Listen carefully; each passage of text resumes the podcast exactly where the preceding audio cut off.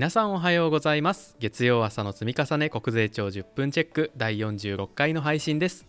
今回は1月の間に皆さんからいただいたメッセージを取り上げるリスナーさんスペシャルとなっております。メッセージをお寄せいただきありがとうございました。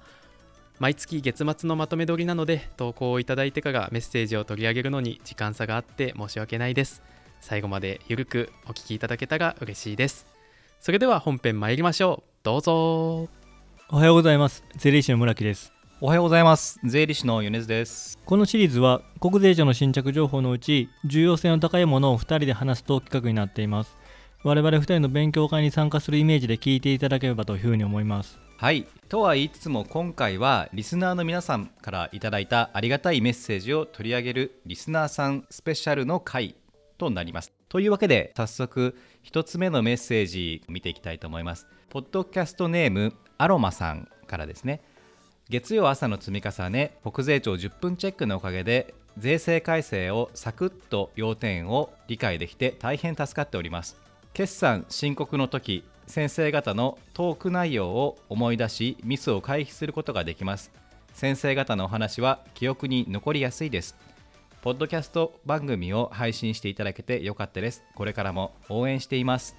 というメッセージをいただきました。本当にありがたいですね。村木先生。励みになりますね。これ先生桜じゃないんですよね。桜なんじゃないかなって思って事前にあの事務局の方に確認したんですけどあれ本当にいらっしゃってるみたいです。あすごいありがたいですね。ありがとうございます。ありがとうございます。ミスを回避できそうということでお役立ちに、まあ、なってるということで大変良かったですで実際のところ今後あの改正のここに注目ですねなんて対抗特集の中では言ってますけれども今はまさにインボイス対応が本格化というタイミングなのでそのあたりも踏まえてあの多分ご確認いただいてるんじゃないかなと思います。まだまだあの税務通信本誌なども含めて新しい情報がどんどん出てくると思いますけれどもあの一緒に勉強していていただければと思います。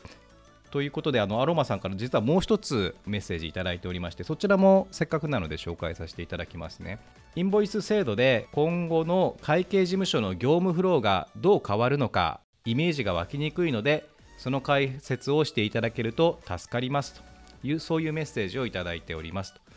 でこれからのあの会計事務所の業務フローということででインボイスの制度に関するそのなんとか外枠というか情報は確かにいろいろ入ってきてるんですけどじゃあ具体的に私たちとか会社さんどのように動いていけばいいのかっていうのは意外と記事の中に書き切られてないこともあるので一緒にいい機会なので考えていきたいと思います村木先生これ多分その制度が始まる前あの要は今年の10月までと10月以降でちょっと分けて考えた方がいいかなと思いますけれども村木先生の方で何か制度開始前だとこういうのが必要だなとかございますか？アロマさんは会計事務所に勤務されているということでその前提でお話しすると、はい、制度の開始前ということであればまず一番大きいのは現状免税事業者さんのお客さんがいらっしゃる場合にその方がどうするのかインボイスを対応するのかどうかっていう検討が一番大きくて、自分とこが発行する請求書なりがちゃんとインボイス対応しているのかというところの確認ですよね、各社、確認してあげないといけないねというところ、あとは会社が支払う先がインボイス対応してくれるかどうかの確認っていうのも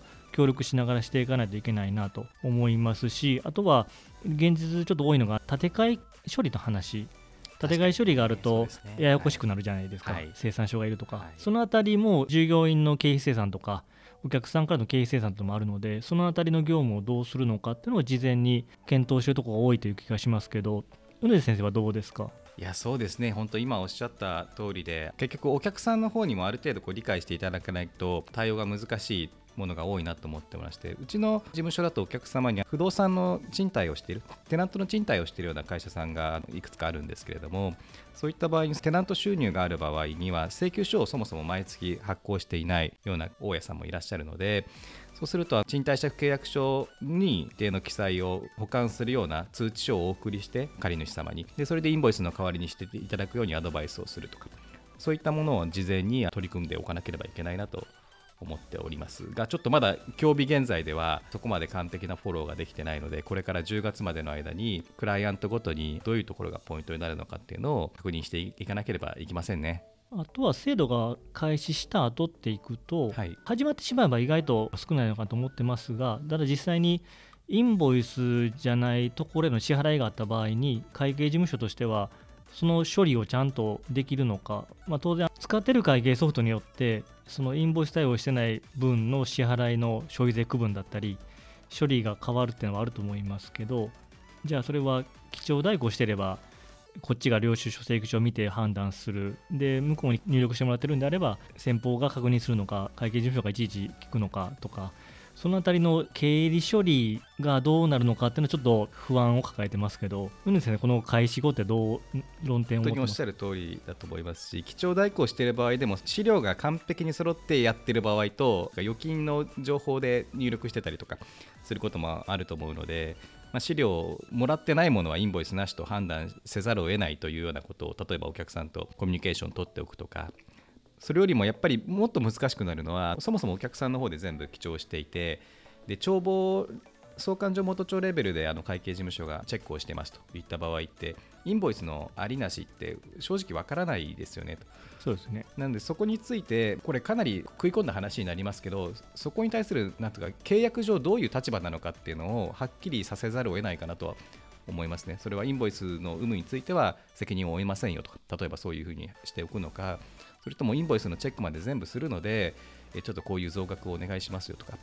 いうような話は事務所として今後開始前までにしきれるのか開始した後実際のその体感するなんていうかあの大変さをお互い感じてからお話し合いになるのかわからないですけど何らしかこう関係性に影響は出てきちゃうのではないかなとは思います。どっちかというと所長だとかそのま責任者のマターになるかなとは思いますがここら辺村木先生どうしようかなって腹積もりってございますか？そうですね。おっしゃったようにこっちがするっていうのは難しいのでまあ、基本的にもうそれはそちらの責任でやっていただいてますっていう前提で業務進めさせてもらいたいなとは思ってますけどもちろん各社それぞれ対応分かると思いますけど、うん、基本そういう方針だなとは思ってますね。はい、あとはあのスキャンして読み取るやつもあるじゃないですか、はい、ああいうのがじゃあちゃんと対応してくれるのか、はい、で海外の方が入力してるっていう会社もあると思いますけどそこをインボイスの対応大丈夫なのかとかその辺は不安ですよね。不安ですね。でもまあ経過措置当初3年間8割、えー、仕入れ税控除取れるとあれはいいなと。やっぱあの間は多分トラブル対処期間だと私は認識しててトラブルはもう絶対絶対たくさんいろいろ出るけどその間そのインボイスなしと処理せざるを得なくても、まあ、2割のロスだけでいいんだということで。でかつ、まあ、適度なそのロス感も共有できるし、まあ、その間にちょっとどういうふうにするかっていうのを痛みを伴いながらやっぱり対応していくことにならざるを得ないんじゃないかなと思っています。本当はね事前に準備できるのが一番いいんですけど。あとは税務通信にも参考になるそうな記事っていくつか載ってたと思うんですけど。特に事前準備のところでいろいろ参考になる記事が多いので例えば税務通信の3687号のところにはあの先ほどちょっと私がお話をしたその不動産のオーナーさんが請求書を毎月発行してないような場合に不動産の賃貸借契約書当然そのインボイスが施行される前に作ったような契約書にどういった言葉を付け加えればインボイスの効果を果たせるのかっていうところが明確に例示がされているのででそれをもとにその入居者さんに対する通知文のひな形みたいのを作ってあげてこのひな形通りに入居者さんに通知してあげれば大丈夫ですよみたいなアドバイスをするのに便利かなと思うのでぜひ確認していただけたらと思いますと。であともう一つ気に入ってよく使っているのが税務通信3600 668号にあったものなんですけれども支払い先がひょっとしたら免税事業者さんインボイス対応してないかもしれないなっていう業者さんの場合には事前にあなたはインボイス事業者さんですかとかもしくはインボイスの対応する予定がありますかみたいなことを聞くためのこのお手紙、まあ、上品なお手紙の例みたいなものを結構ここまでなんていうか身近なものを作ってくれるんだと思ってあの喜んだんですけれどもあのそういった例文もあるので参考にしていただいてお客様にあのご紹介するにはちょうどいいものかなとは思っております。で今私がちょっと触りでご紹介したものは税務通信のタイトルとページ数をこのポッドキャストの概要欄にあの書いていただこうと思いますのでよかったらあの皆様も参考にしてみてください。アルマさんなんとなくイメージ湧きましたでしょうか？あのただまあ我々もこんな感じで手探りでやってる部分も多いので今後進めながらいろいろ論点が出てくると思いますのでその都度またメッセージいただければ一緒に検討したいと思いますのでぜひお願いします。ではあの次の方のメッセージいってみましょうか。ポッドキャストネーム中間管理職さん。毎週税務のいろいろなことを勉強できて楽しみに聞いています。会社の経理で主に税務を担当していますが今度若手の経理部員に法人税消費税の勉強会の講師をやることになり研修会で使える何かいい初心者向けのおすすめの本があれば教えていただきたいと思い投稿しました。よろしくお願いします。ということで、ありがとうございます、メッセージ。おすすめの本ですよね。米津先生、何かありますか？私もいろいろおすすめの本がありまして例えばこうジャンル的に私はそういう社内の研修をするときに網羅的に会社の税金関係が触れていてでかつまあそんなにボリュームがないものっていうのはいろんなまあ税務系のこう専門出版社さん各社さんからいろんなシリーズが出てると思いますけどそれを研修対象の人数分仕入れておいて皆さんにこうテキストとして持っていていただくしでそのままその日々の日常の業務にも使っていただくというのが一番かなと思っています。で例えば私があのよく使ってる書籍では撤退交際費と寄付金とか接待交際費と福利厚生費のなんかもう違いとか結構実務上結構ジャッジが難しいようなところについて細かく解説してくれていたりとかあとは貸し倒れ引当金と貸し倒れの事実についてそれぞれの要件について書いてあるとか減価償却資産の資本的支出なのか修税費なのかのこうフローチャートが書いてあるとかそういったところの知ってればできるし知ってないとあまりできないみたいなことが網羅的に触れてあるものをちゃんと新人の方にしっかり教えてあげるというのが大事かなと思っています。税券さんから出てる税務インデックス私も非常に愛用してますけれどもコンパクトで皆さんのこうデスクにちょっと置いていただくのにもいいんじゃないかなとは思っております。村木先生はどうですかね？武装シリーズっていうのも結構使われてるみたいなんで税務研究会のやつです。あとは税務大学校さんが法人税の基礎編とか消費税の基礎編っていうのを作っていただいているので税大広報っていうんですけど、まあ、それを使ってもいいかなと思いました。新人向けの研修で何を心がけるかというか今後その方々ってきっとこう経験を積んで学んでいくと思うんですけどその学んでいくための基礎を作ってあげるのが大事だと思ってて、うんうん、今後学んでいくための必要な情報を入れてあげたらいいんじゃないかなと思ってます。例えば、まあ、テクニカルな話じゃなくてなぜそもそもこんなことをしないといけないのかとか、うん。うん、逆にそれしないとどうなるのかとかそういう原理原則を教えてあげるっていうのが大事だと思ってて、うんうん、でそれするとあその基礎があればその後応用が出てきても、えー、いろいろ対応ができるというふうになっていくような気がするんです。で具体的に例えば申告書を作るときに会計上の登記利益から始まって加算とか減算していきますけどじゃあなんでそういう形を取ってるのかとか、うん、まあ、そもそも法人税ってまあ、このこれちょっとアカデミックになりますけど法人犠牲説を取ってるので受け取り配当金は一金負債になるんだよとか、まあ、そういう基本的な考え方のところを入れてあげるっていうのが大事なんじゃないかなと思いますので、まあ、参考にしていただければというふうに思います。なるほどありがとうございます。ということで、いろいろお話をしていきました。えー、ポッドキャストネーム中間管理職さん講師をあの実際にやってみてどうだったかとか、まあ、どういうところが難しかったとかどういうことが喜ばれたみたいなものがありましたらフィードバックをいただけたら嬉しいですありがとうございますお次に声で届ける税務通信で事務局の方がエゴサーチしていたらこんなツイート見つけましたということで教えてくれたものがありましたのでご紹介いたしますね。そのツイートが声で届ける税務通信どんなもんかと思って聞いてみたら最後のフリートークで片方の先生が私は馬が好きなんですよ。人は嫌い!と言い出して相方の先生が明らかにうろたえてて面白かった。ちょっと懐かしいです。エピソード6の話題だったと思いますけれどもあの村木先生ですね。片方の先生っていうのはね。村木先生があの信仰の対象に近いんです。馬はってことをおっしゃっていて人は嫌いとまで言ってたかちょっと私記憶がないんですけれども村木先生どうですか？馬への思いってやっぱりもう今も変わらず強いものがあるんですか？米津先生がちょっと、はい、完全にちょっとばバカにした感じで言ったんであれですけど。バカにはしてないです。感情を込めていただきますそうですか、はい、まあ人は嫌いって言ったと思います、はい、多分。思ってるんで。あ のまあ、はい、馬への思いってあんまり、はい、そうですね。あのちっちゃい頃から全然変わってなくて人への思いもあんまり変わってませんけどどっかでお話したことあるかもしれませんけど僕の人生ってオグリキャップっていう馬から始まってるんです。私はオグリキャップに育ててもらったようなところがあるっていう感じのなんですよ。